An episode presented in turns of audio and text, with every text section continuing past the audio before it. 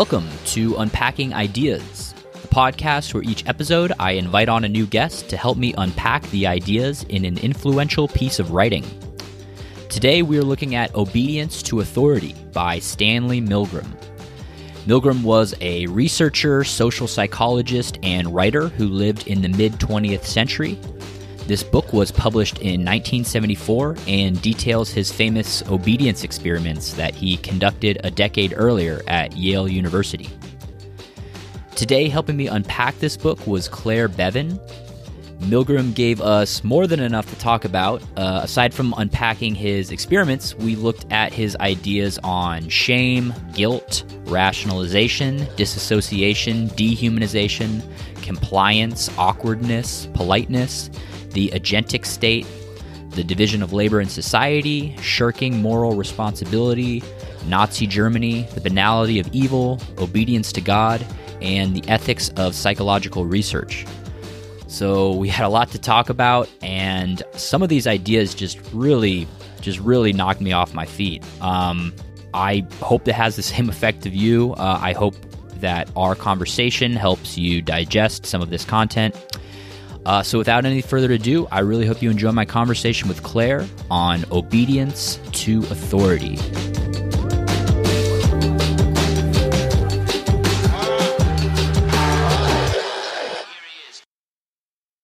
All right, we're doing it.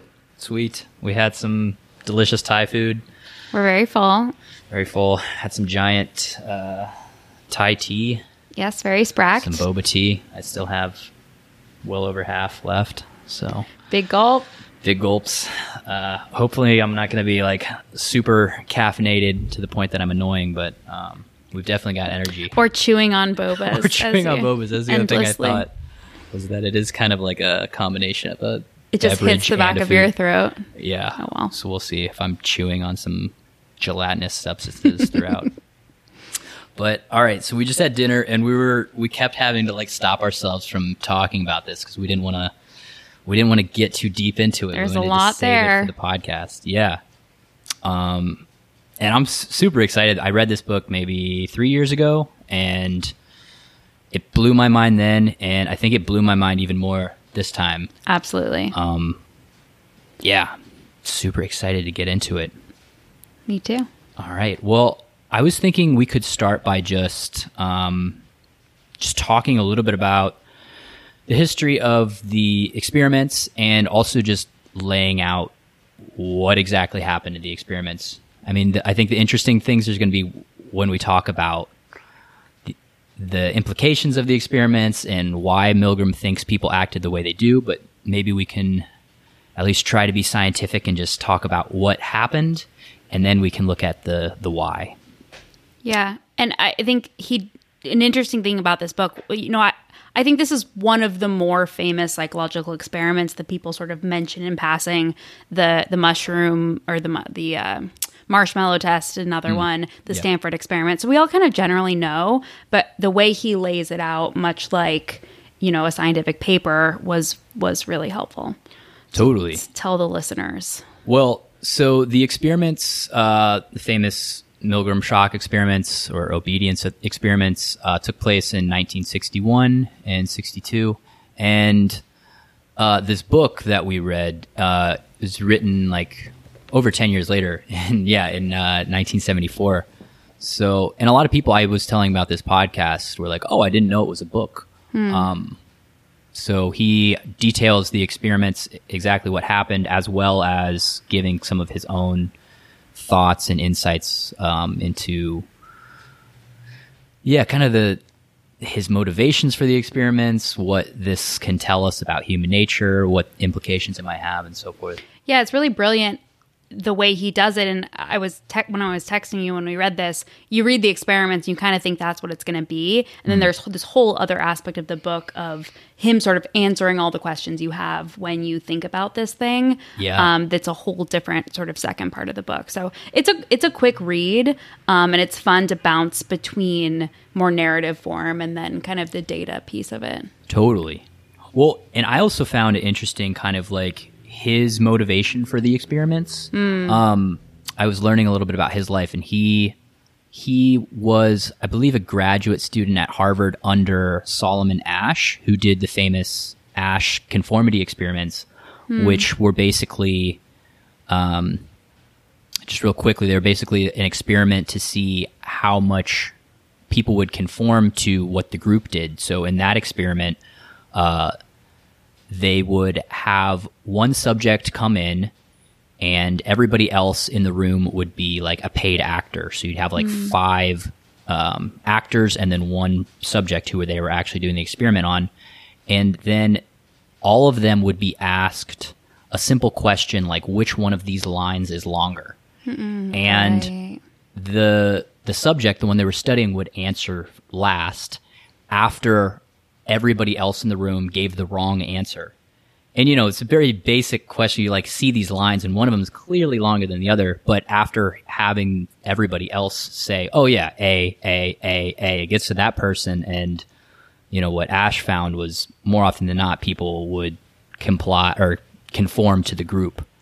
Totally. Um, and that's an example of how this, you know, the theories here are true, even when morality and pain isn't even a part of it. Mm. Um, but just when a, a group or an authority goes a certain way. Yeah, that, that one is nuts. Yeah, it's really crazy, and I think you.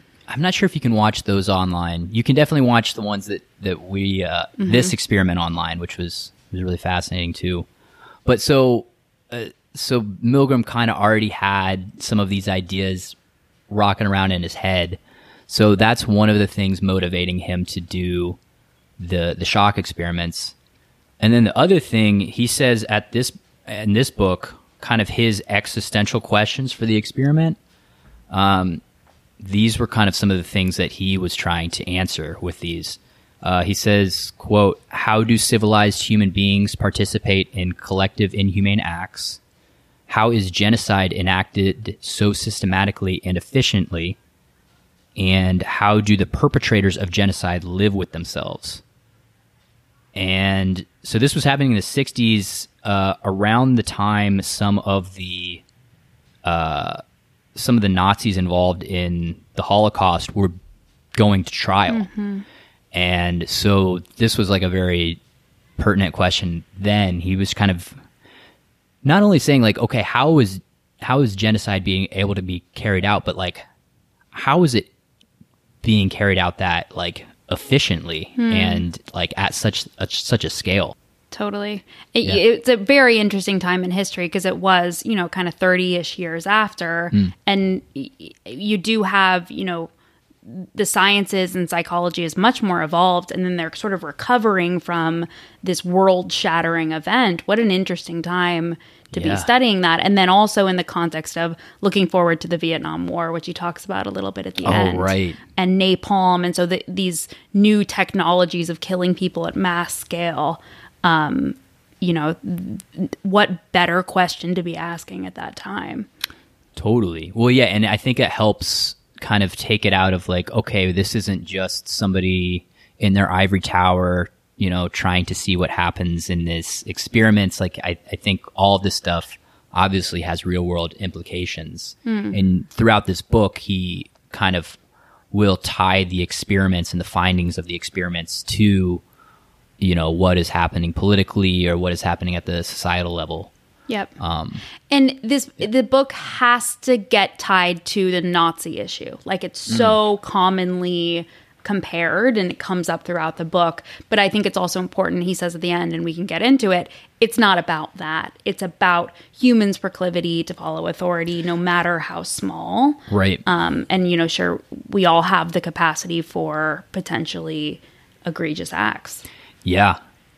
Yeah, and I guess just one more small part of that, since we're kind of talking about him, I guess uh, Milgram's mother and father were from Eastern Europe and uh, were Jewish. So I think kind of in the background of his mind too was like, hey, if if they hadn't uh, immigrated to America, like it's very likely that they would have you know died in the Holocaust as well. So he had kind of maybe a, a personal relationship to that question as well. huge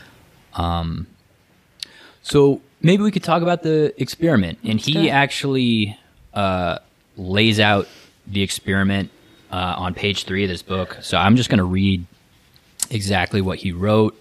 Like you said, I think this experiment has kind of trickled into popular culture. A lot of people are going to be familiar, but just to get everybody up to speed, I'm just going to read uh, exactly what Milgram wrote happened in these experiments. All right, so quote: Two people come to a psychology laboratory to take part in a study of memory and learning. One of them is designated as a teacher and the other a learner. The experimenter explains that the study is concerned with the effects of punishment on learning.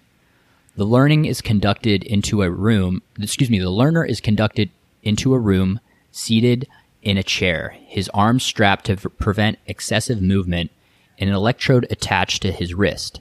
He is told that he is to learn lists of word pairs. Whenever he makes an error, he will receive an electric shock of increasing intensity. The real focus of the experiment is the teacher. After watching the learner being strapped into place, he is taken into the main experimental room and seated before an impressive shock generator.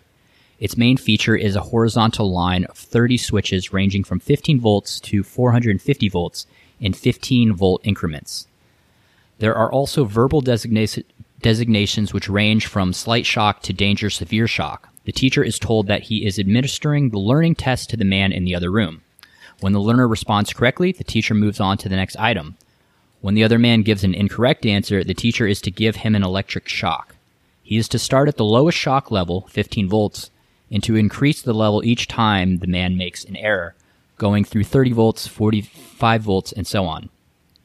The teacher is a genuine naive subject who has come to the labor- laboratory to participate in the experiment. The learner or victim is an actor who actually receives no shock at all. The point of the ex- of the experiment is to see how far a person will proceed in a concrete and measure- measurable situation in which he is ordered to inflict increasing pain on a protesting victim. At which point will the subject refuse to obey the experiment?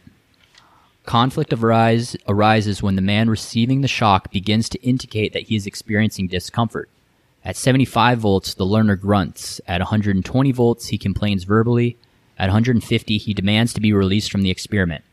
His protests continue as the shocks escalate, growing increasingly vehement uh, and emotional. At 285 volts, his response can only be described as an agonized scream. Observers of the experiment agree that its gripping quality is somewhat obscured in print. For the subject, the situation is not a game. Conflict is intense and obvious. On one hand, the manifest suffering of the learner presses him to quit. On the other, the experimenter, a legitimate authority to whom the subject feels some commitment, enjoins him to continue. Each time the subject hesitates to administer shock, the experimenter orders him to continue. To extricate himself from the situation, the subject must make a clear break with authority.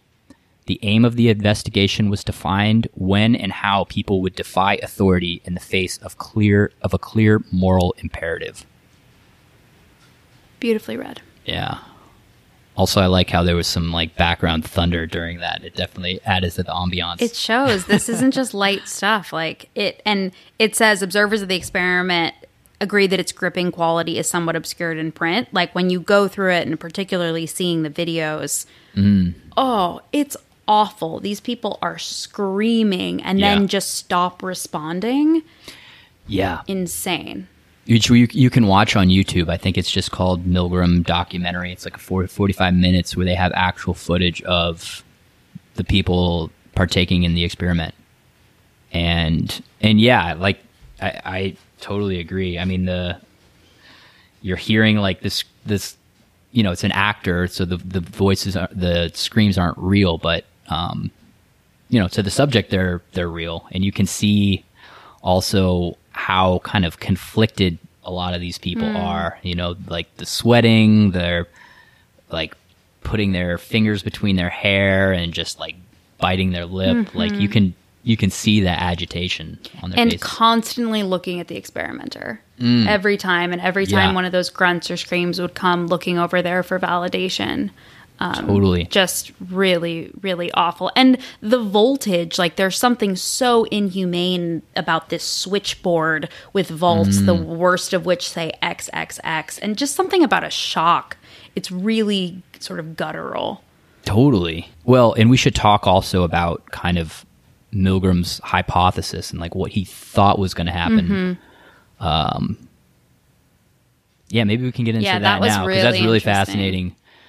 Yeah, everyone was surprised that it went the way it did Mm. and i don't have it in front of me but they did research they interviewed a bunch of people Yeah. and asked how everyone and everyone pretty much said they wouldn't go along with it Yeah, they, yeah, they polled people. Um, they had people come in and they polled them on basically like, hey, if you were going to partake in this experiment, like, how do you think? What do you think would happen for you? And uh, so when they did this, not a single person said that they would go above 300 volts and the average was like the mean was uh, 130 volts. So people thought on average when you know if this were me, this is what I would do. Um, and then this is what I thought was fascinating. Then they asked, they, they were trying to kind of control for like, okay, well of course, of course, people are going to have this bias to think favorably of themselves. So then they asked the question, what do you think other people would do? Like, what do you think the average other person would do? And um, when they pulled that, most people thought that other people would not go above 150, and they other people thought that maybe four percent of the population would reach 300 volts, and one out of a thousand would go all the way. And also, we should say Milgram was typical of these other people too. He he thought uh, it very unlikely that anybody would go up to like 450 volts. Yep. And it's, you know, this goes back to we all think we're not capable of evil things. And he says, sitting back in one's armchair, it's easy to condemn the actions of the obedient subjects. Um, you know, it's it's just so easy to say on paper this thing looks so bad, but it's not the the values, it's not the morals, it's that action of disobedience that people really underestimated as being so hard. So we've built it. up. We should should mention uh, the happened? compliance. yeah, the, the obedience rate was sixty five percent. So sixty five percent of test subjects went all the way to four hundred and fifty volts, and I think gave three shocks shocks at four hundred fifty volts before the experimenter asked them to stop. So in other words, words sixty five percent of the people just kept going, kept going until finally the experimenter said, "All right, we're done." Yep, and then an additional 12% went to the 300 volt intense shock. So mm. most people got yeah. really far. And that 65%, and we'll talk about the variations of the experiment, was pretty consistent. You saw that number mm. a lot Yeah. in a lot of the variations. And one other number that's interesting to throw out is not one person didn't do anything. Any shocks. which yeah that's really fascinating so there wasn't one person that you know once they got into the experiment once they got in the lab they said here's what you're going to be doing not one person was just like nah i'm i'm, I'm out even before starting so mm-hmm. Um yeah i mean going back onto the hypothesis of like how how just wrong the average person is when thinking about whether or not they would do this I mean, I guess this is the, you know, we are talking earlier about the Holocaust and whatever. I mean, it's the same kind of thing of I, you know, I could never have done that if I was the average German citizen. Like I could have never been a Nazi, and it's like, well, statistically, you would have, and you know, if if we're using Milgram's metrics, like there's a two third, you know, the sixty six percent chance that you would have been that person but it's also very apparent that you would never think that you would be that person. Um, so there's a pretty big disconnect. Huge disconnect and Yeah. a lack of sort of self understanding. And we'll talk about why that disconnect happens, but really interesting that a characteristic of that state altered state that you're in is that you don't really see that you're in it and you don't believe that you could be mm. in it. Right, It really doesn't line up with self awareness at all. right. And there's something called, uh, I think it's called the attribution error, which is mm. like our tendency to uh, attribute what people do to their like moral character rather than attribute it to their surroundings. So, you know, like we Right. see somebody being really rude to like a waiter at a restaurant and we're like, oh, that person's a rude asshole, as opposed to like, oh, I bet they're having a bad day. Um, and I think this is kind of similar to the attribution error in that like we think that whether or not we comply, or excuse me, whether or not we obey the experimenter has more to do with what kind of a person we are mm-hmm. rather than what kind of situation it is. And I think the one of the themes that runs through this whole book is that we are a lot more malleable based on our the situation we find ourselves in. Yeah, and our um, relationship to that situation, to the context, mm-hmm. and to those other, you know, the authority, those other people in the room. And we and that yeah, you're right, that sense of self-worth is just way more inflated um, when put in in more challenging contexts Totally. and sort of self-image. a, a big thing Milgram gets into, um, what he calls like the agentic state, Yep. which is like there's there's this shift that happens a lot of times when uh, somebody is receiving orders from an authority, is that they stop like they they're no longer in this autonomous state where they're thinking, is this good or is this bad? Their new morality becomes, am I doing a good job or a bad job in the eyes of this you know person or you know government i guess that is asking me to do this thing so it stops becoming become like their their self evaluation isn't like oh i did this good thing or i did this bad thing it's like oh i made you know the boss happy or i made the experimenter happy or i didn't and he and Milgram really stresses that you're it's a different state. You're literally becoming a different person. Um, he says the person becomes something different from his former self, um, and that self image turns to the authority to kind of be the confirmation of your self image and who you think you are. And I think this also explains one of the things that was really common in the experiment was people almost inevitably would even after the experiment, you know, when the experiment would come in, kind of surprise, you're on candid camera, or you know, that like, hey, this is actually an experiment about you to see how much you would obey. They would, a lot of people hold to the story of like, yeah, but I was just doing what they said. Mm-hmm. Like, even the idea that like, hey, you had some choice whether or not to obey.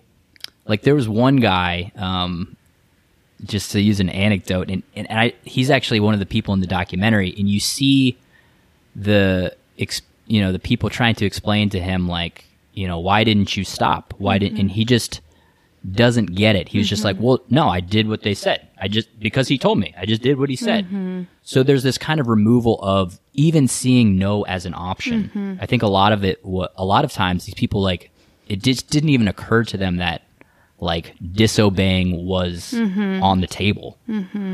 Um, they become an agent, an arm, like a literal limb of that experimenter or the the the authority. And it it was interesting in a lot of the the anecdotes of people that they just didn't get it. You know, a few people were moved Yeah. and even wrote later and said, "Hey, this really affected me." But a lot of people like even kind of still even thought they were talking about memory test because it was it was Yeah. posed as a memory test Right.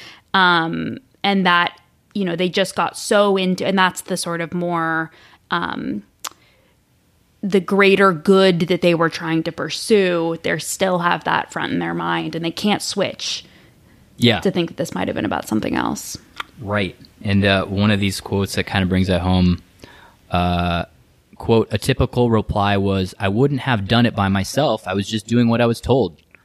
Unable to defy the authority of the exper- experimenter, they attribute, it, attribute all responsibility to him. Is the old story of just doing one's duty that was heard time and time again in the defense of statements of those accused in Nuremberg uh, meaning the Holocaust.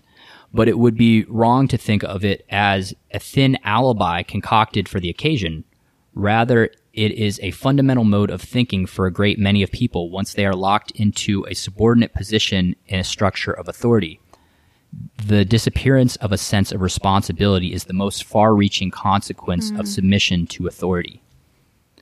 So I thought that was noteworthy is you know, it's not it's not as if these people are disingenuous when they're saying like I didn't do anything wrong. Like th- they actually it's it's actually a pretty strong belief of like, hey, I was just following orders. Mm-hmm. Uh, yeah, absolutely. It- It's that that that duty piece was used a lot in in the Nuremberg trials, um, and it's you know you're not it, it's not their experiment. They didn't set this thing up. They're just you know pulling the lever. Yeah. Which ties into another piece uh, that Milgram talks a little about a little bit about is this aspect of he calls it like the division of labor. So in this particular experiment, there's a division of labor in that like the experimenter is just giving orders; they're not actually giving the shocks and the subject is just giving shocks, they're not giving the order. So what tends to happen is in this division of labor, not just the subject, but both parties kind of shun the responsibility or shove the responsibility onto the other. And you know, the experimenter, I mean, obviously in this this case it was it was uh, you know, an actor, so he didn't say this, but um, you know, uh, Milgram uses the the case of Eichmann in this in the Nazi trials, and he's saying like, okay, well, the the guards in the concentration camps are saying like, hey, I'm just following orders. It's not like I'm the one, you know, giving orders to to kill these Jews, and the the officers are just saying, "Hey, I'm just giving orders. It's not like I'm the one killing these Jews." And he's saying it's kind of a consequence that happens in the division of labor that happens in society. which was sort Yeah. of an inevitable evolution of humankind. Right. But you can see how when suddenly people have specialized jobs, um, you, you you start to lose what you're really doing or the impacts of it, and you just get farther away from um, the actual act. I, I mean, I think of like, you know, people who don't want to kill their cow right in front of them, but they're happy to go buy a burger. Like it, the, the farther away Yeah. you get, um, the easier it is to give yourself an excuse. Right. And you know, use like the burger e- example. Yeah, it is it is kind of that in that like oh, well, I'm just eating the burger. It's not like I'm killing the animal.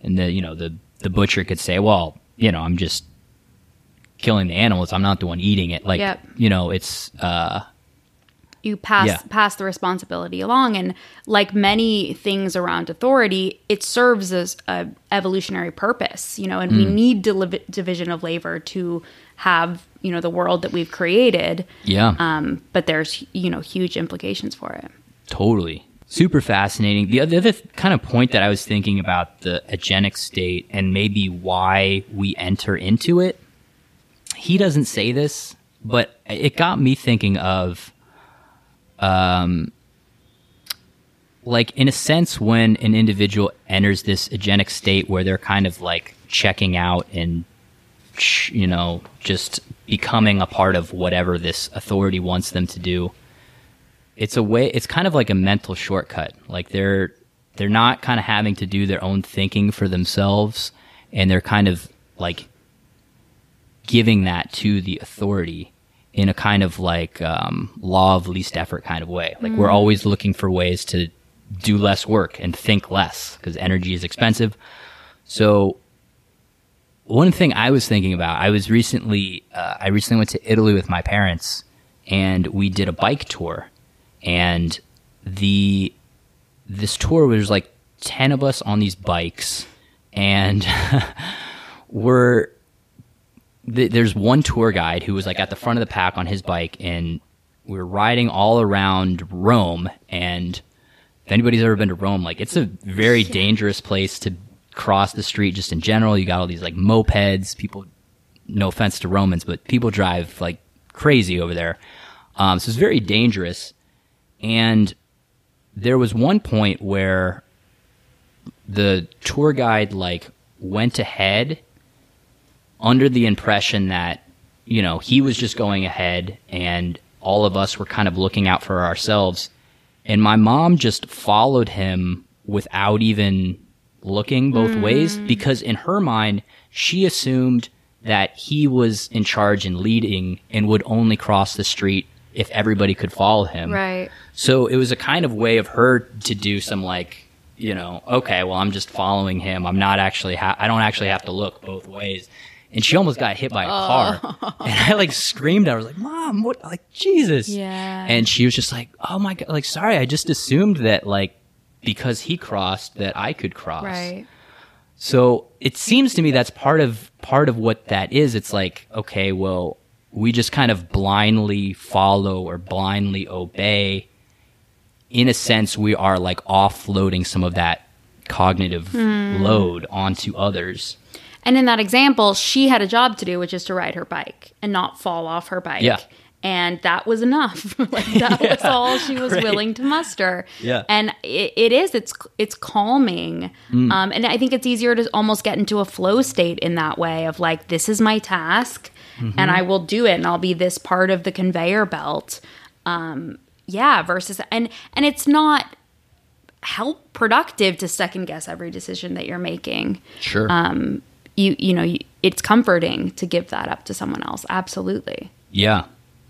Um, yeah, no, I thought, and I noticed it too. I mean, there was times where I was walking around Italy with my parents, or maybe one of them knew where we were going and was leading, and I would find myself like kind of checked out and not in that same headspace that I would be in if I'm just walking around a busy city by myself, where I am looking out for cars. You just kind of get in that like, oh well, I'm under this person's, you know, leadership or authority right now, I can kind of just mentally check out and they will accept responsibility for whatever happens. yeah and they also they're from here. They know the city. They're the authority. They're wearing the like roman lab coat Right. that gives you them gives them that trust. And yeah it's you know it's there as if i fall. Um but yeah those are all in a sense not going to keep you from getting hit, hit by a car. Totally. Well, and I think that kind of similar thing is happening in this experiment when you see the, um, you know, almost like the subject hiding behind the experimenter. Oh, it's just, you know, it's just them. I'm, I'm just following orders. absolutely So there was that tendency to, uh, you know, shove the responsibility onto the experimenter, but there's also a tendency to shove the responsibility onto the victim, which is another super tragic super tragic, but um, nonetheless fascinating aspect of this. In that, you know, after a lot of people complied, they would blame the victim of, oh, he was so stubborn or he was so stupid to get all of those words wrong. Um, and there's a huge depersonalization element there, right? And how Yeah. it's really easy then to vilify that person in some way, see them as stupid, um, and see in group, out group. You and the experimenter are the head honchos. This person is somehow less than. And I think that that less than component. That's when you start getting into genocide territory, right? Like when you can think of someone as less than human, um, you know, all bets are off. Totally. And he, uh, Milgram talks about that a little bit. And, you know, when we're looking at, okay, well, what was different than from this experiment to the Holocaust? I mean, one of the big ones is Milgram says, okay, well, in the Holocaust, there was like a 10 year propaganda campaign to, Yep. de- to demonize and dehumanize the Jewish people. Um, so that made it a lot easier for the average German citizen to, to, um, you know, to inflict uh, harm onto the Jewish people.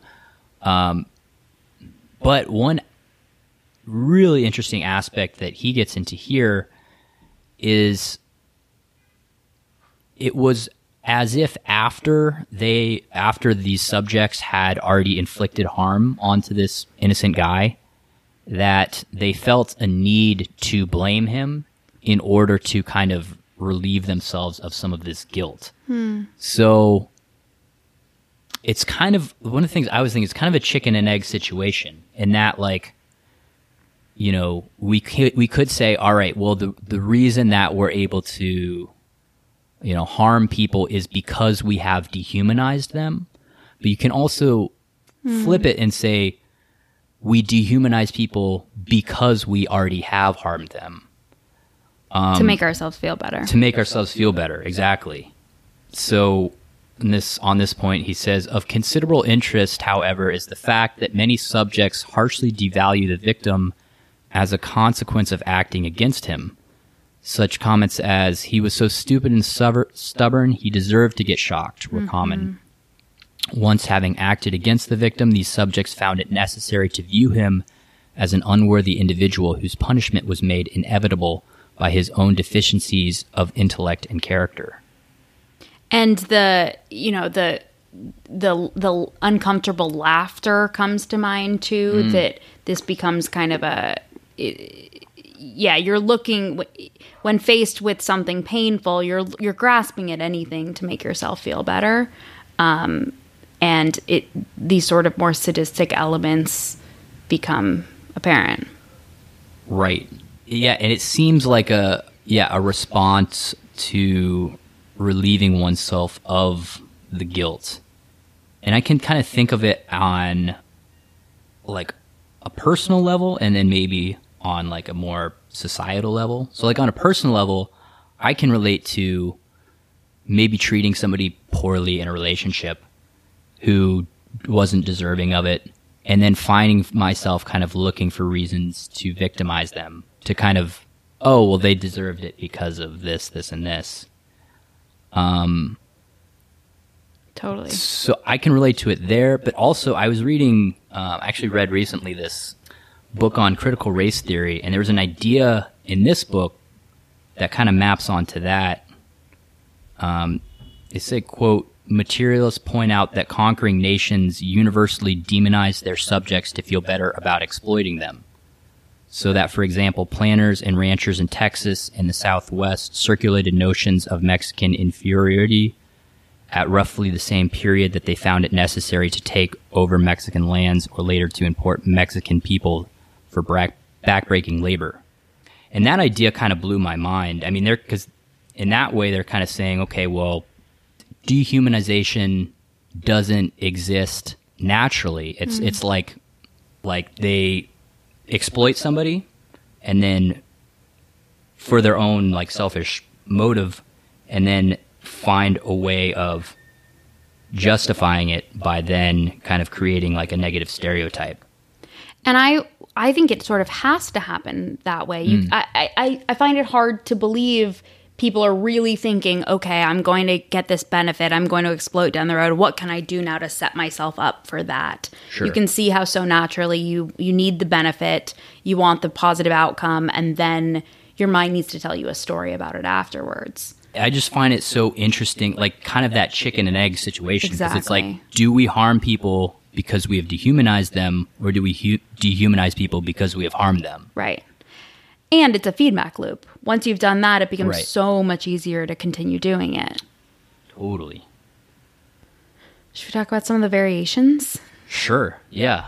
Yeah, they were they were wild, and I think I was excited as we headed into so the, so they really just set up. All right, let's look at this experiment a bunch of different ways. Hmm. What if it's only women participants? What if we do it in different locations? And you really see overall that there's not much change. Um, there's a few to call out.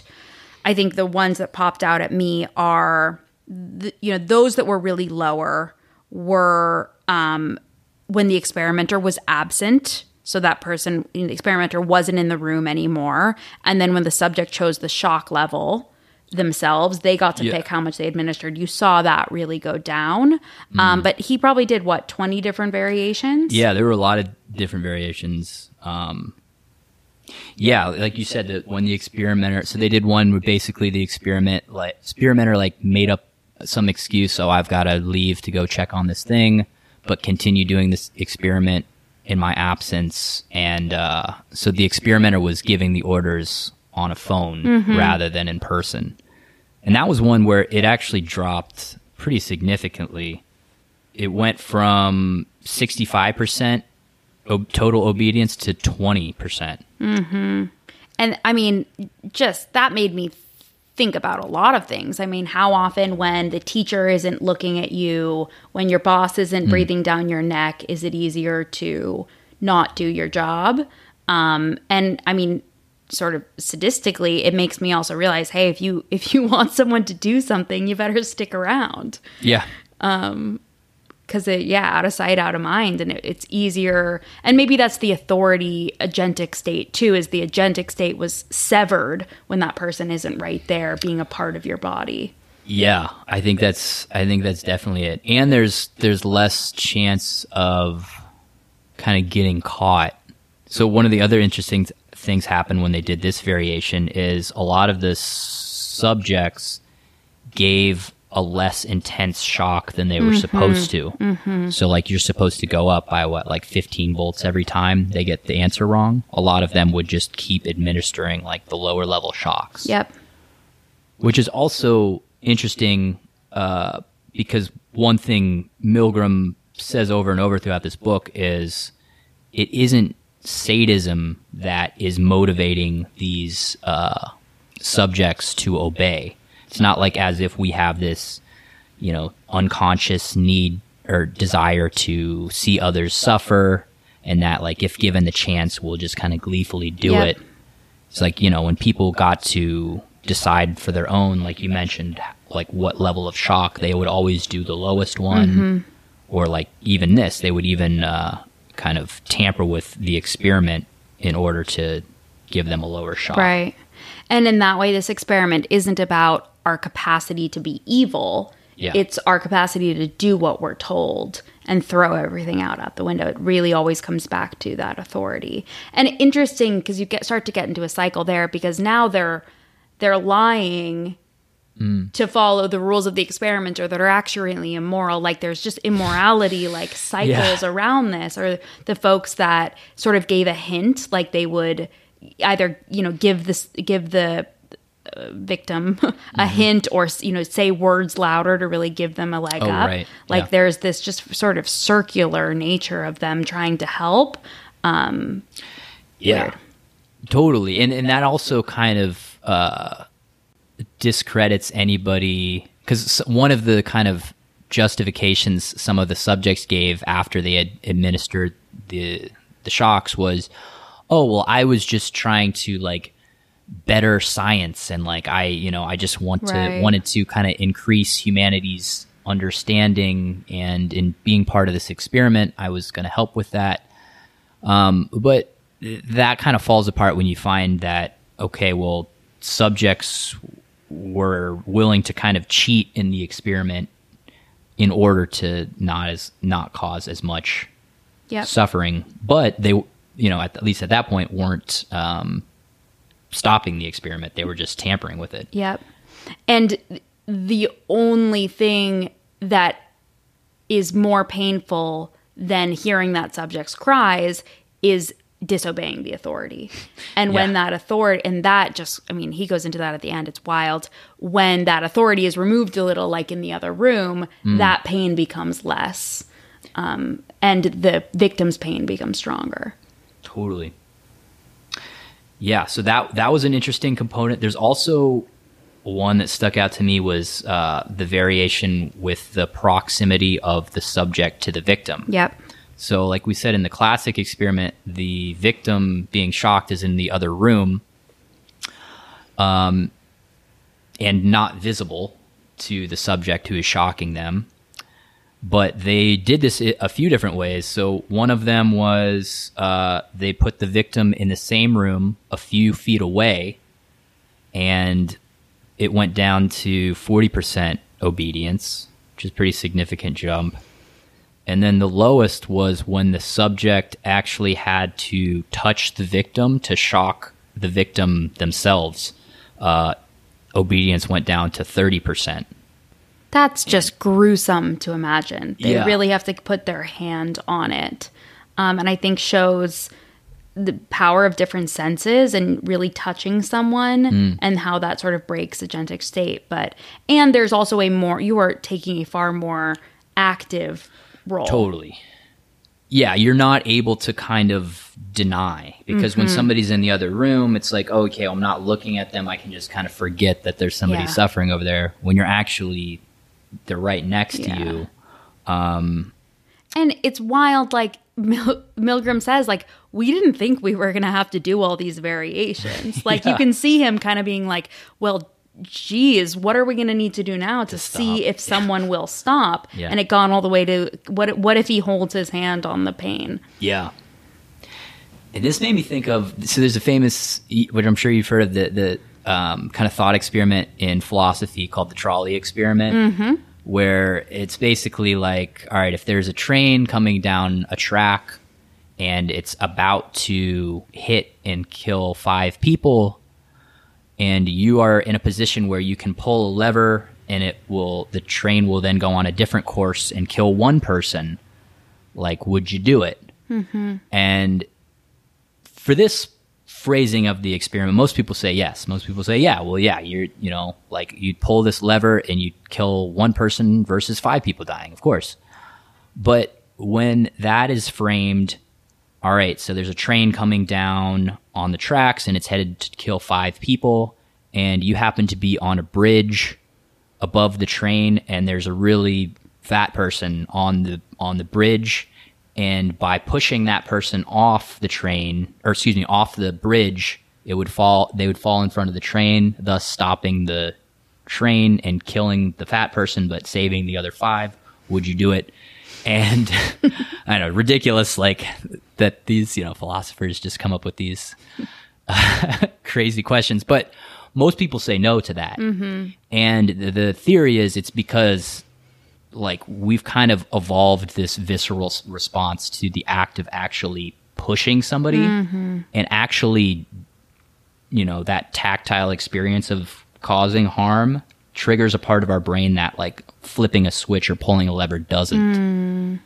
And i think you could say the same thing about this experiment is like okay well they're harming them but they're just doing a little flick of the finger versus actually like holding i think it, he said they had to like hold the hand down Yeah. and shock them which yeah we just have a much more like instinctive reaction to Yeah, and it's like i- there's a, a almost a, a dirtiness of like dirtying your hands, the blood on your hands Literally, of yeah. literally holding someone there, um, and being the one that if your hand wasn't there, that wouldn't have happened. Yeah. Yeah, and I think that was the one of the most significant uh, changes, like in terms of proximity to victim. Mm-hmm. Um, the second section had some two when we add, started adding other people. So the two peers rebel. Oh yeah, um, So let's see. They there were multiple subjects, mm-hmm. multiple people that were responsible for making the experiment happen. All all of which were actors except for one. And when you start to get some conversation or dissent amongst that group, and there were different variations of who did what task. Some Yeah. person just read, and some person just flipped the switch. Um, but when you when you you have a group with variation within it, it was easier to start thinking in a way that you might not be obedient. yeah. So like you said in this one, I, yeah, I think it was the subject plus two other subjects, and these two subjects at some point would say, "Hey, I'm not partaking at this," Yep. and they would go to the other side of the room, and then the you know a few volts later the second one would say hey i'm not doing this go to the other side of the room. It was a lot more likely that the subject who the experiment was actually on would stop and say like all right i'm done too. Yep. and he gave a few explanations for why this happened. Um i mean the obvious one is you know that we kind of conform to the majority. Mm-hmm. And in this way even though the authority is telling you to continue you now kind of have power in numbers. And there, this also goes back to his kind of more theoretical explanation of authority is like the the reason we submit to others in sort of a hierarchical sense is so that we can operate more efficiently. Hmm. And if you have dissenting opinions or variation within a group, you can't move as fast. You can't head toward a goal. You need that coherence to be effective. And once that coherence is already broken, Yeah. it's easier. You're already in a chaotic state. You're not the one that's making that first chaos and kind of opening the door to say no. Totally. Well, and then just bringing this idea to like a more like a broader real world applications. Um, I recently watched the movie uh, A Hidden Life or The Hidden Life, and it's about um, movie by Terrence Malick. It's about this based on a true story about this guy who was a conscientious objector in World War II Um, and was just like, I don't want to be a part of it at all. And of course, you know, he was sent to prison and then later executed. Uh, but the big thing there was it wasn't so much of a big deal that he dissented, but what the Nazis were afraid of was that other people would see his example and join in, and then you have a serious problem on your hands. So I think, you know, a lot of times it is the authority that is aware that okay, one person, you know, dissenting alone isn't a really a big deal, but they might cause others to, Yep. you know, to disobey as well, and then you've got like a real problem on your hands. Yep. And the louder that mob gets, the more dangerous they become. And the numbers for this, uh, so when the two peers disobeyed first, uh, only 10% of people went all the way to 450 volts. So that was the most significant one. I mean, you've got going from 65% to 10%. That's a huge jump. Really- Yeah, and, and his first reason for this is he says the peers instill in the subject the idea of defying the experimenter, which goes back to what you're saying originally is they didn't even some didn't even think that they could or that that was an option. Yeah. Um, and I think within, especially in situations in life where you're really with low power or low socioeconomic status or any of that, like often it doesn't even cross your mind that you could say no. Right. Even like a really trivial example I think of, of is like I don't know, like buying a hot dog at a vendor and them saying like, "All right, 4 bucks." And it's like no, like I'm not going to pay 4 bucks for a hot dog or you know, you like you have that Right. And like I don't know, I maybe because I'm in sales, I just I do this more than the average person. But I'll like haggle with the, the people and be like, no, Yeah. like I'll give you three dollars, but I'm not paying fucking four dollars for a hot dog. And a lot of times they'll be like, okay, three bucks. But it's like I think a lot of people just don't even think like, no, this just is what it is. Yep.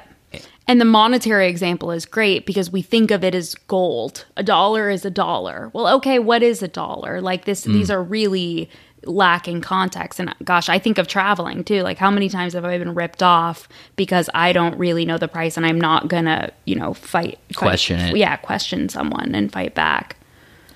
Yeah, and there's a lot of, I mean, it's another thing we can get into. There's a lot of reasons we don't question it. We don't want to look stupid. Yep. Like you said, if we're traveling, oh, you know, we don't want to have that awkward situation where they're like, no, that that is how much it costs. Like we don't want to look like an idiot. Right.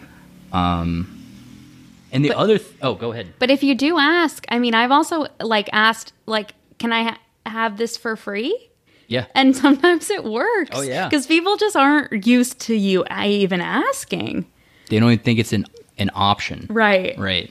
And they're so just flabbergasted by the resistance to capitalism that they give it to you. Yeah. There's some uh I forget some podcast I was listening to, the guy was like, All right, your homework assignment is next time you order a coffee at Starbucks, like ask for ten percent off. And I think it's one of those things like no people just like wouldn't even think to do that. Right. But it's crazy how much how many times it actually works. Right, right. Um So yeah, just seeing it as being an option, and then he mentions a term here. I don't know if he coined this term, but it's whew, it's a real SAT word: counter anthropomorphism, which here What does it mean? it means. thank you for asking. It means uh, it's quote the phenomenon when humans treat systems of human origin as it exists above and beyond any human agent, beyond the contr- control of or whim of human feeling. The human element behind agencies and institutions is denied. Example, when the experimenter says the experiment requires that you continue, the subject feels this to be an imperative that goes beyond any mere, merely human command. And then they gave one example of, of a, one of the subjects who, you know, was t- being told after he was like, hey, I don't want to continue here. And the experimenter said, well, the experiment must continue. The subject said, quote, it's got to go on. It's got to go on. Hmm. And then Milgram says, quote, he failed to realize that a man like himself wanted it to go on. So you're almost giving agency to the experiment, Experiment. and thinking like, well, like we can't do anything. The experiment must go on. That line, the experiment requires you to continue, Yeah. will be like seared into my brain because, especially after hearing it in the audio, Mm. it's really, really intense. It has like a Star Wars thing to it. Like this is, it's bigger than you, and there's there's that ideology of like this is for science Yeah. at a time when science, you know, this is like the space race. You know, this is this is ethics. Totally. Well, yeah, that that was one of the lines the experimenter would use, and and it does. It kind of takes the possibility of dissent away mm-hmm. because if if the guy were to phrase it as I want you to continue the experiment, the guy might be like, "Well, fuck you, I'm not doing it." But if he goes, the experiment requires, they kind of go, "Oh, well, the experiment requires. That means I have to do it." The great experiment. Crazy stuff. Um, Any other variations? Yeah, there were f- maybe one or I mean, the other crazy part is that none of the other variations worked. What were some of the some others? of the yeah, so some of the ones that didn't really do much. They moved the location of the experiment from Yale to the basement to a basement in Yale, thinking maybe it would have less kind of legitimacy in the subject's eyes. That didn't have any effect. And then they moved it off site to like an office building in Bridgeport. And it did dip a little bit. It went to like 48%. Enters with prior conditions. They came in like saying they had a heart condition. No real reaction. Oh, when yeah, when the victim Yeah, the said- victim said they had some issue. yeah. Wild. And yeah, like you said, since I think Milgram was so stunned by what was happening in the experiments, like initially the victim didn't say anything. He was just mm-hmm. silent behind the wall. And then like everybody was just automatically going to 450 and they were like he was like, "Oh man, I need to add some stuff to see if I can slow these people down." So then he came up with the like agonizing screams and the victim saying like, "Stop, get me out of here." Can you imagine be the being the, the actor preparing for their paid gig that day? Yeah. Like what a they you know they're thinking I went to Juilliard for this. Yeah. Wild. Oh man. Yeah, it, there's a lot of theatrics in Mm. this experiment. You think of science as being sort of so sterile, and Yeah. this thing is just all sorts of messy. Totally. Totally. And like, who made that machine and like painted on triple XX? like, it seems too much. well, and Milgram is watching the whole thing behind one way glass. And there's a movie they made out of this is really good. And actually Jim Gaffigan plays the victim. The Yeah. Kind of, Stop, get me out of here. Which uh, is really funny. But Oh, yeah, Milgram is out. watching all this happen behind one way glass, which is pretty creepy. Super creepy. Um, so we've kind of been talking about some of the different things, both motivating people to obey and motivating people to disobey. Mm-hmm.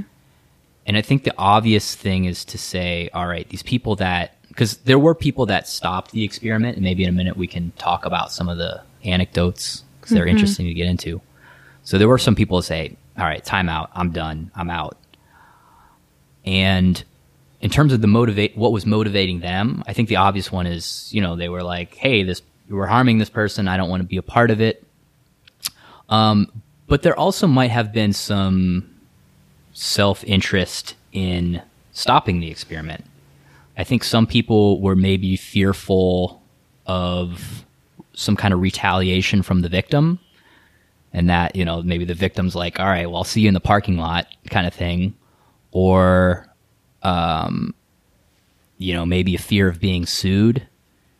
You did have some of the subjects saying, like, to the experimenter, like, hey, are you going to be responsible for this if this guy dies? Um, so it is possible that some of these subjects halted the experiment not out of empathy, but out of kind of self preservation of like, hey, like, you know, I don't, I don't want a court case or like, I don't want this guy, you know, kicking my ass in the parking lot kind of thing. Huge. And he refers to them as strain. Um, and so, what are the things that are causing that strain within the subject? Mm. Um, m- retaliation being one. Um, this uh, the, the literal cries of pain as sort of being nails on a chalkboard and just physically uncomfortable to actually listen to. Yeah. We talked about self image of the subjects; it doesn't line up. Um, The idea of contradictory demands. So you have a subject telling you one thing, an experimenter telling you another. How do you kind of reconcile those things? yep.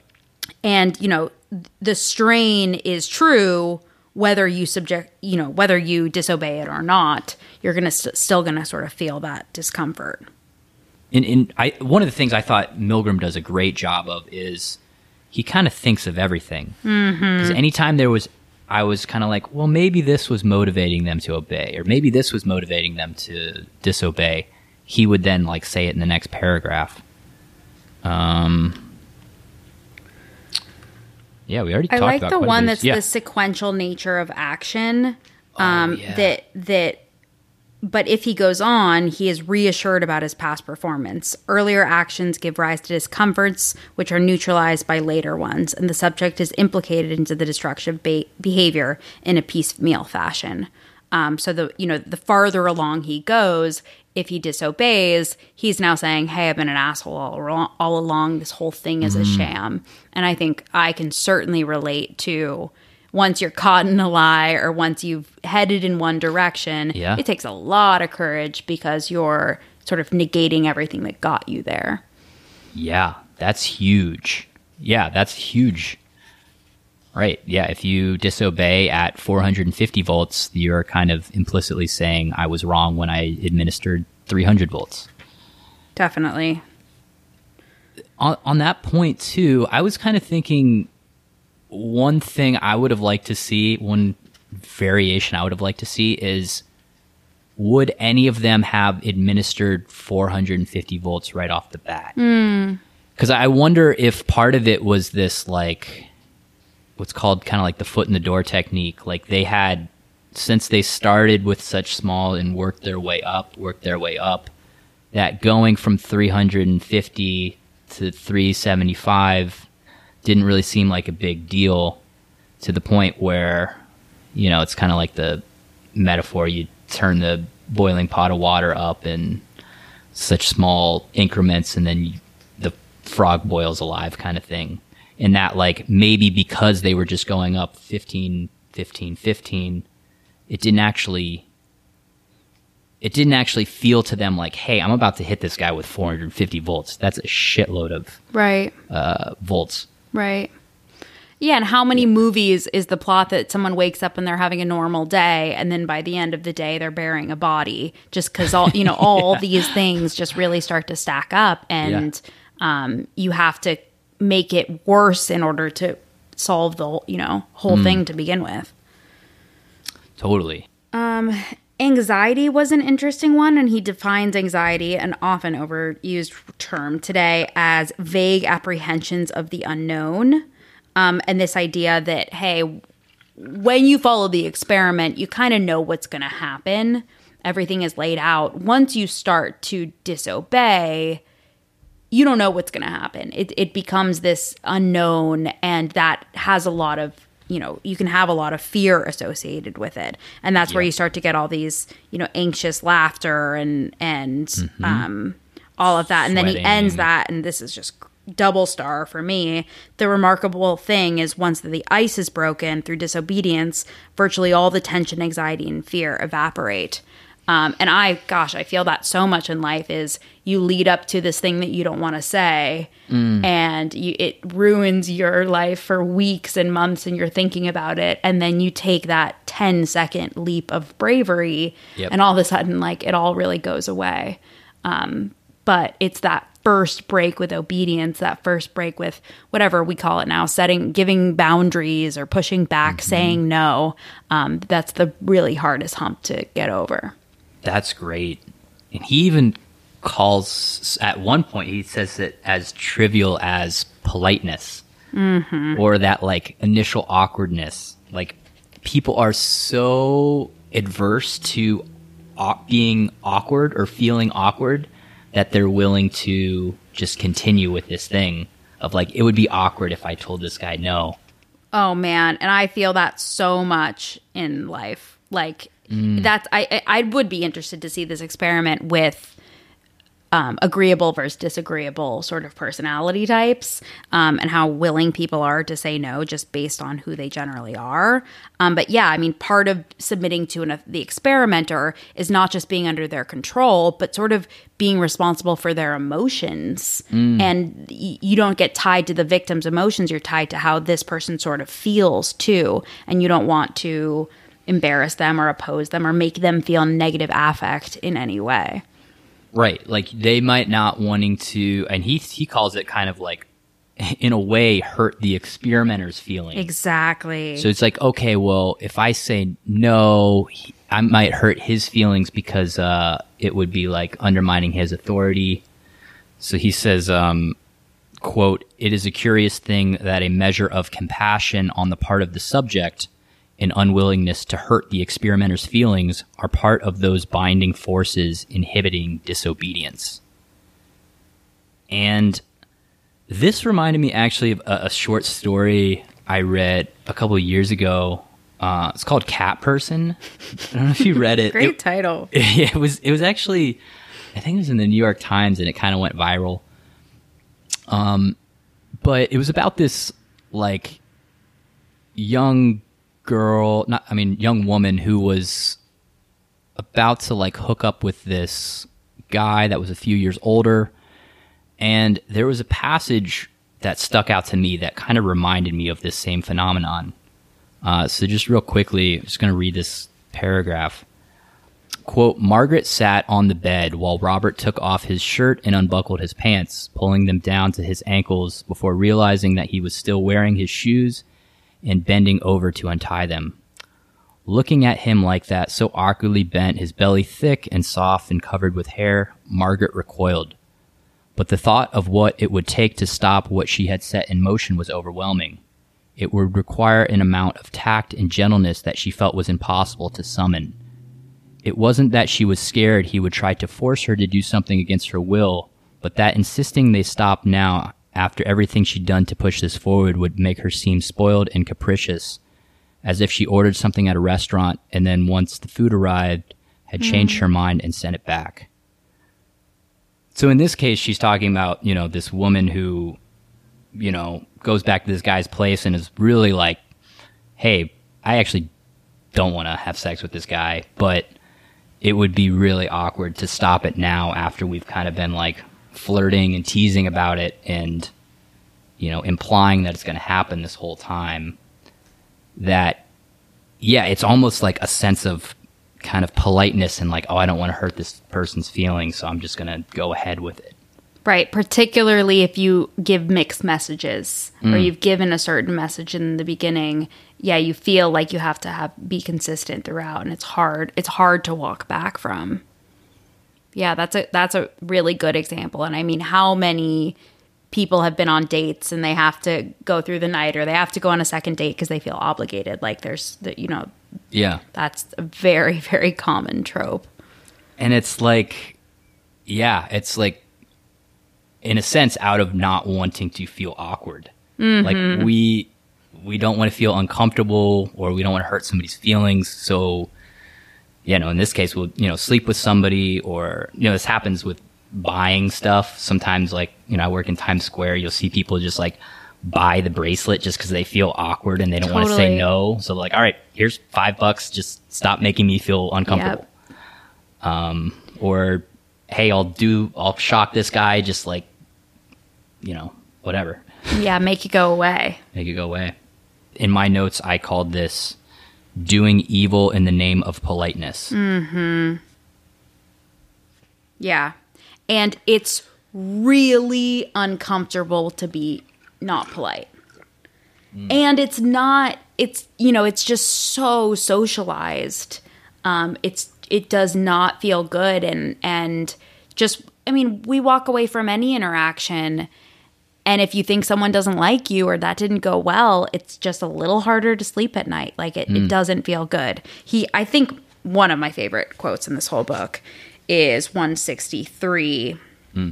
The act of disobedience requires a mobilization of inner resources and their transformation beyond inner preoccupation, beyond merely polite verbal exchange, into a domain of action. And the action is like the hardest part here.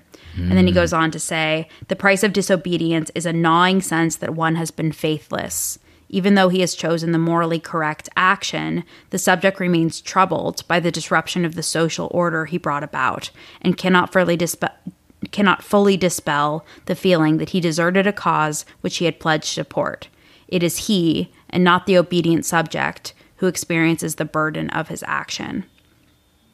So just wild that even in walking away from this, even the person who did the morally right thing is walking away feeling worse about the shitty. whole exchange than the person who did the right thing. And it's like no good deed.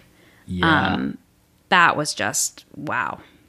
Yeah, I mean that is like, man, yeah. You don't you, like nobody's gonna praise you, pat you on your back. I mean that was in in the movie I mentioned earlier, the um, uh, a hidden life, the conscientious objector.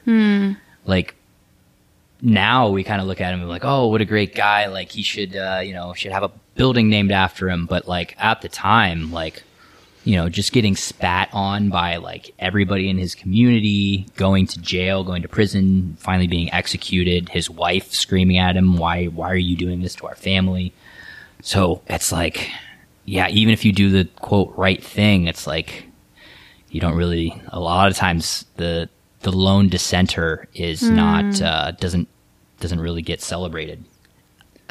Absolutely. And particularly if you're socially ostracized, like if there's social ramifications for this, that's, you know, really unlivable.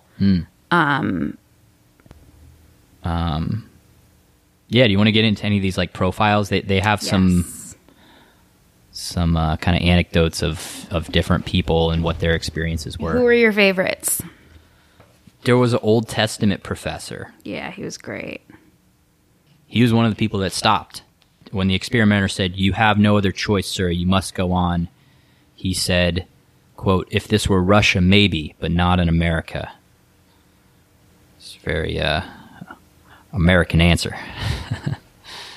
Yeah. And comes just really a sign of the times. Right. and uh, he is one to spontaneously bring up the word ethics um, and certainly that derives from his background and his teacher but he's the one that they really name as also being a religious person um, so they explain the true purpose of the experiment of him and the experimenter asks what is your opinion is the most effective way of strengthening resistance to inhumane authority the subject answers if one had as one's ultimate authority God, then it trivializes human authority. Which is interesting because he is still being obedient to authority. Something. It's just that his authority is God Almighty, not the experimenter in the lab coat. Yep, exactly. There's something, there's some sort of higher power um, which is guiding. And I mean, gosh, if that higher power has a decent sort of moral structure, then that certainly can be thought to be a good thing. Um, and interesting, trivializing human authority. Um, but I mean, if if there's any good part of religion, it's you know having someone that's greater than the king, greater than uh, you know the president, someone who makes makes those rules. I thought this was was powerful. And he's one of the few. They don't mention many of the well, there aren't many of them Dissenters. in this. Yeah. yeah. Yeah. And I think, I mean, going back to that quote we just talked about is of how hard it is to walk away having dissented. Um, It's e- easier so if you have some sort of a strong moral value structure that can help you sleep Yeah. at night. And if that is religion, so be it. Um, but it also m- makes me think of, gosh, everything, you know, sort of the stoic values of have your own person, personal morals. It reminds me of kind of the, the Ubermensch ideal of having your own personal value structure. Um, and if that, if, if that is more important to you than basically anything, Yeah. then it's going to be a lot easier to oppose others and sort of sleep at night, even having pissed people off. Right. And it kind of goes into like um, a power and numbers thing in that like even though this guy is dissenting, he he is not alone in that like he is you know with God in standing in objection to this. It kind of uh, can at least for him give him that like feeling of all all right, it's not like I'm a lone dissenter here. I'm I'm with God in in objection to Yeah. what what these people are telling me what to do. And there's a supersedent goal too of I'm also trying to whatever it is get into heaven, like not sin. Hmm. There's the there's a long game here that sure if I lose, you know, lose if I don't if I disobey, but there's a you know there's an, a final reward, so to speak. And there's a flip side because goodness knows religion ideology has been justification for also following authority and doing Yeah. immoral things. Um, but this guy seems pretty staunch that that's sort of what kept him. Totally. Well, and, and on that point, uh, at the actually at the very beginning of the book, I think in the preface, um, Milgram says the idea of obedience to authority goes back, you know, centuries, millennia, and he talks about the Old Testament and the story of Abraham and Isaac. Yeah. which, uh, as most people know, is the the story where God is asking Abraham to kill his son Isaac, and Abraham is very conflicted. And is like basically like, no, I don't want to do this, and God is telling him to. It's like strangely similar to this experiment, mm-hmm. and I think the moral in that story is that like you should do what God tells you. I mean, God ultimately says, "Whoa, actually, don't kill him." Last second. Last second, like pump the brakes. But but I think the what Milgram is saying is like in a lot of these religions, obedience to authority, that authority being God, is thought to be a good thing. Mm-hmm. It's just that hey, we got to be careful if this authority is asking us to do malevolent things. Right. Right. And in that way, you're separating out the sort of spiritual higher power from the institution or the humans that are kind of, you know, living that out. Um, but yeah, I mean, this if if if nothing else, these religious texts are moral rules with which to live and and do good. Um, or this guy was just like trying to be on his high horse after he Yeah. did a good thing. He's trying to throw it up to the big man, Yeah. Sky Daddy. The other thing that was kind of interesting psychologically that would happen is after the experiment uh, had been finished and the people would, you know, had obeyed and, and shocked the victim, they would say in justification, well, yeah, but like, I felt bad about it. Like they would, they would use the, their objections or their belief that it was wrong as a justification for doing it. Hmm. And Milgram, I mean, that's interesting psychologically, is that that was kind of, again, a way for people to kind of, I guess, live with themselves is like, you know, like, oh, I can sleep at night because even though I shocked this person, like, I knew it was wrong while I was doing it. He says, quote, some subjects derive satisfaction from their thoughts and felt that within themselves, at least, they had been on the side of the angels. And then he says, quote, what they failed to realize is that subjective feelings are largely irrelevant to the moral issues at hand so long as they are not transformed into action. Mm-hmm.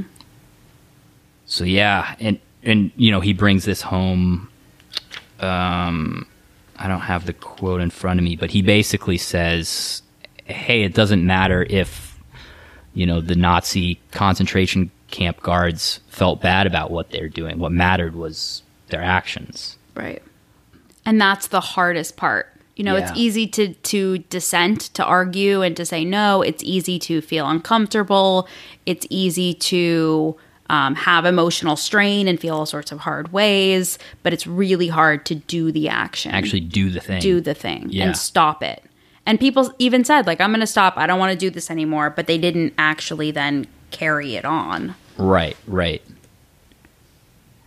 Yeah. Um.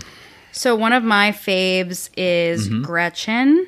Okay. Which one was Gretchen? She's page 84. She's the medical t- technician. And she's an example of someone who, like, she just has to be low in agreeableness and sort of high in conscientiousness. She was Yeah. very straightforward, not very emotional about it. There's some dialogue with her, which ends with the experimenter saying, You have no choice. And she says, I think we are here on our own free will. I don't want to be responsible if he has a heart condition, if anything happens to him. Please understand that. It's just like so Yeah. graceful and like I think who I definitely aspire to be, but am not at all. um, the the woman is firm and resolute throughout. She indicates in the interview that she was in no way tense or nervous, and this corresponds to her controlled appearance throughout. So I think there also has to be some personality disposition, whether socially or Sure. or born. But then it also says, ironically, Gretchen grew up in to adolescence in Hitler's Germany and was for the great part of her youth exposed to Nazi propaganda. When asked about the possible influence of her background, she remarked slowly, Perhaps we have seen too much pain. Beautiful. Yeah. Really, really beautiful. Which that kind of makes me think like in a way she had already participated in the experiment. I mean, obviously not at the individual level, but she had seen Mm-hmm. Yeah. this experiment play out um, in Nazi Germany. It kind of makes me think like, okay, if these people who are in this experiment were to be in an analogous experiment down the road, would they be less likely to obey? Right. I tend to think yes, but as we've talked about earlier, we're pretty bad at predicting our An- capacity. anything at Yeah. all. yeah, and you know, we'll talk. We can talk about the ethical implications of it, but th- this thing had to impact these people's lives. Sure, Um, and yeah. you see, I mean, I think in my experience traveling to Germany, although this book he kind of says some things that don't correspond, it's a very knowledgeable historical country. Like my Hmm. peers in Germany know so much more history Yeah. than than we do because they come from that. And I think that there is, um, at least in the sort of centuries to immediately following that sort of atrocity, you know, you keep it really fresh in your mind. Um, and you know the, the way that these folks were put on trial, you know, this was something that the country really, really grappled with. Definitely. Well, maybe we could talk a little bit about the ethics of the experiment because that's one of the things that comes up a lot with this experiment is a few things. I mean, like, was it ethical to lie to these subjects to tell them you're being experimented on for this memory test when in fact they're, you know, being tested on whether or not they will obey? Um, Milgram at the end, this was actually I think in the like uh, the what's that called? Appendix. Yep. Uh, so they they polled people like I think a year after the experiment. He said 84% said they were glad to have been in the experiment. 15% were neutral. Uh, 1.3% indicated negative feelings. Uh, four out of five people thought more experiments of this shor- this sort should be carried out, and then 74% said they had learned about themselves in an important way. Four percent. Yeah, That's high. Yeah, one of the things I I th- kind of thought about is he he mentioned a lot of times that the subjects would go home and like tell their spouse about this, and the spouse would of course have the reaction of, "Oh, I would never do that," Right. um, without actually having been in the situation. So, I I think that might be a little alienating to kind of you know your spouse thinking you're this monster. Yeah, and you you have to live with that and and grapple with it. But I think,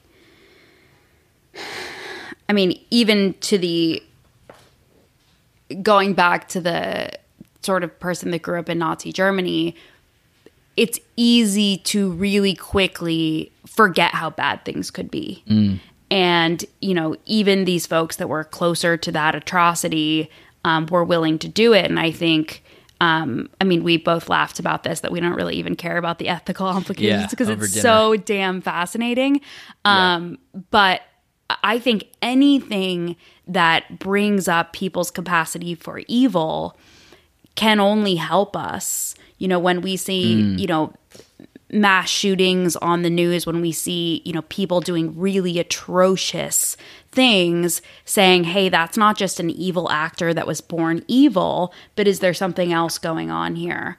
Um, and so I, you know, I I almost think of it as a blessing that these people got to go through this thing Yeah, because the sooner you can can see your shadow in a Jungian sense, the you know the sooner you can sort of become a more integrated person and find your best and worst qualities and go head somewhere. Yeah. Well, and to kind of uh, riff off of that, like kind of Jungian flavor of this, like I kind of wonder if the people who this experiment was good for and had these kind of positive effects that they talk about were people who were maybe at a stage of maturity or psychological development where they were ready to see maybe those unpleasant negative parts of themselves that are able to do such a thing and integrate them. Hmm. And maybe the people who were less mature or less psychologically developed were the people who, instead of, you know, like this guy saying, Hey, you know, I was responsible for this and like I need to think about that. I think maybe these people were the ones that are saying, "No, no, I didn't do anything wrong. Like, no, no, I'm, I'm, I'm fine. Uh, it's you, or, or the people that just had a really hard time with it." And I think of like PTSD Right. with soldiers. A lot of times, isn't them seeing some gory shit. A lot of times, it's them, uh, seeing what they are capable of. Right. and having to like live with like oh my gosh like i'm capable of killing dozens of people. And not really being able to integrate that into their self identity mm-hmm.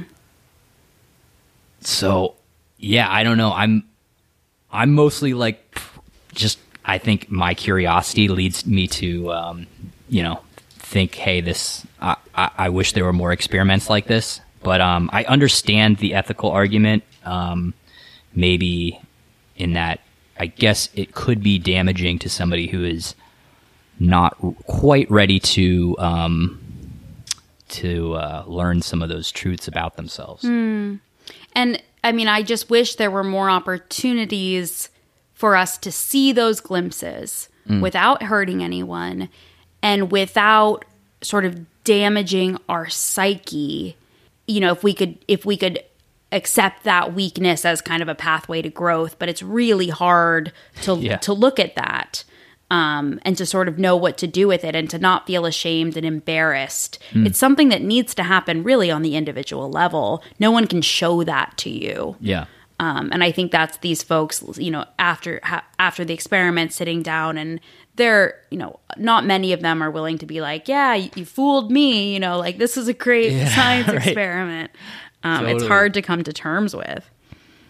yeah, crazy stuff. Well, that was the end of my notes, but I I want to keep going. Were there s- were there other stuff that you Let's see what had we that I yeah let's I think we hit a lot of my greatest hits. Hmm. Um Let me know if you got some. I got something. Okay. What do you got? All right. This might be like a funny, fun way to end. Um, Mm-hmm. Controls that we would have liked to see of the experiment or variations. Mm. So there are a few more serious ones and less serious ones. One one of the ones I would have loved to see is if like the experimenter was a woman, if that would have affected Mm-hmm. um, obedience rates, and if the victim was a woman, if that would have ex- uh, Mm. affected like people maybe would have been less inclined to harm a woman, especially in the '60s or a child. Or a child. Yeah, that would I would that would be interesting. yeah, we'd see. be willing to see that. We'd be willing. Strap them up. We'd be willing to pay for that. Yeah. Um, that was one that stuck out. Uh, I already talked about this, but I would like to see personality trait differences mm. and just in general more demographic differences and whatever psych psychographic socioeconomic differences across the board yeah, me too. and and see how that Especially with what we know about like the the big five personality. Yeah. Like they, I feel like could be very systematic about.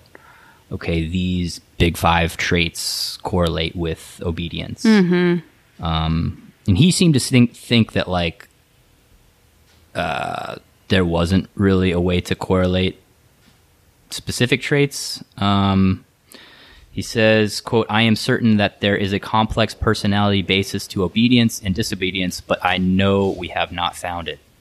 right The other one that I was interested in, and this is maybe just stupid, but I would love to see like like punk musicians, like punk rock musicians, and like I would love to see like what's the guy named uh, Zack de la Rocha from like Rage Against the Machine, like how he would do in this experiment, like Right. if he would just be like, "Fuck you, I won't do what you tell me," or if he would actually, you know, go all the way. Yeah. Well, and that's different, interesting too, because like there's a metal resistance to pain hardcore aspect too. So would he be mm. more desensitized to like, yeah, fuck these people, Yeah. or would he be more willing to to you know resist authority?